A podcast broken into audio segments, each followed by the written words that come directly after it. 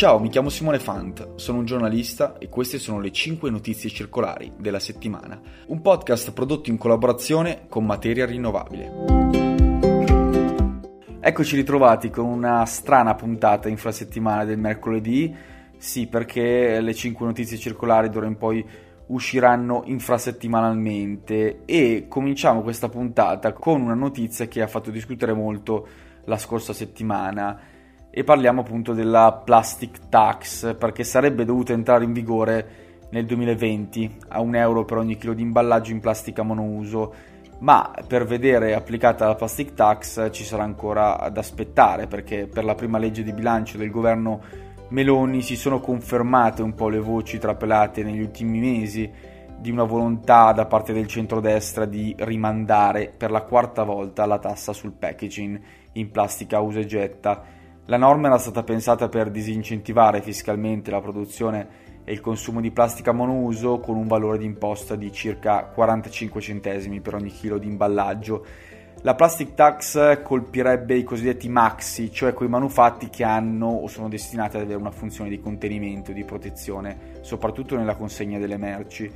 La decisione era nell'aria, lo abbiamo raccontato anche su materia rinnovabile, proprio perché lo scorso gennaio Gilberto Picchetto Fratin, ex vice ministro dello sviluppo economico, oggi ministro dell'ambiente e della sicurezza energetica, non aveva nascosto diciamo, i propri dubbi sul provvedimento, dicendo che avrebbe voluto addirittura cancellarlo.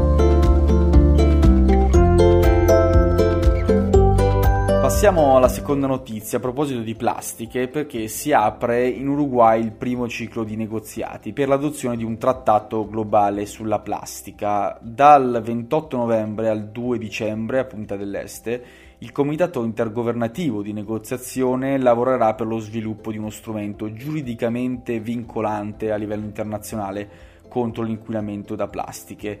Il Comitato ha il mandato di considerare l'intero ciclo vita delle plastiche e i suoi, impatti, negativi sugli ecosistemi marini e terrestri. In Uruguay saranno presenti molti stakeholders e lobby con ovvi interessi contrastanti che cercheranno sicuramente di influenzare i negoziati. Come abbiamo visto poche settimane fa col Global Commitment sul tentativo appunto di ridurre l'inquinamento da plastiche, ci siano stati pochi risultati, scarsi risultati con le aziende che dimostrano o poca ambizione oppure non raggiungono gli obiettivi promessi. Anche Carter Waldscholz della Ellen MacArthur Foundation ritiene che un approccio giuridicamente vincolante al trattato sia fondamentale.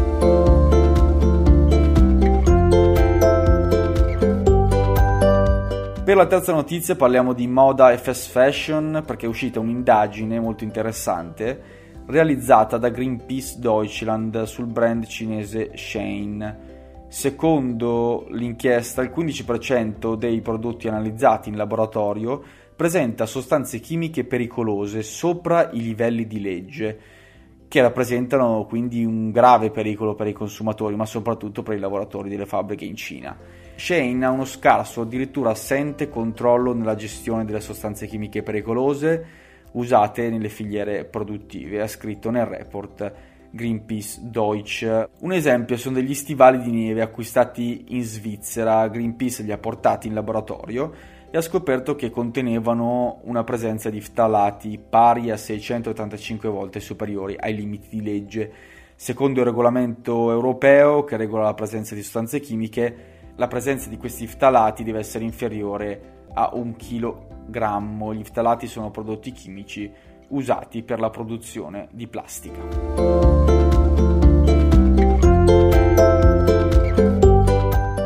Il 28 novembre il Consiglio europeo ha approvato la Corporate Sustainability Report Directive, la direttiva che obbliga le grandi imprese europee a rendere pubblici i dati su come il loro modello di business impatta davvero sull'ambiente e le persone è una norma che completa in parte il Green Deal europeo per quanto riguarda la finanza sostenibile e che fornirà quindi agli investitori gli strumenti migliori per prendere decisioni informate. I report sulla sostenibilità fino ad ora sono sempre stati volontari e spesso non sono certificati da terze parti, Con la norma adottata dal Consiglio le imprese saranno soggette quindi a controlli e certificazioni dipendenti per assicurare che i dati forniti e le dichiarazioni siano affidabili e non imputabili, almeno per quanto riguarda i claim ambientali di greenwashing.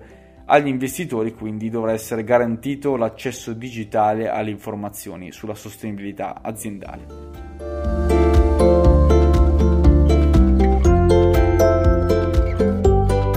Concludiamo la puntata con una notizia relativa al lancio di un progetto creato da un consorzio di leader nel settore energetico, industriale e scientifico.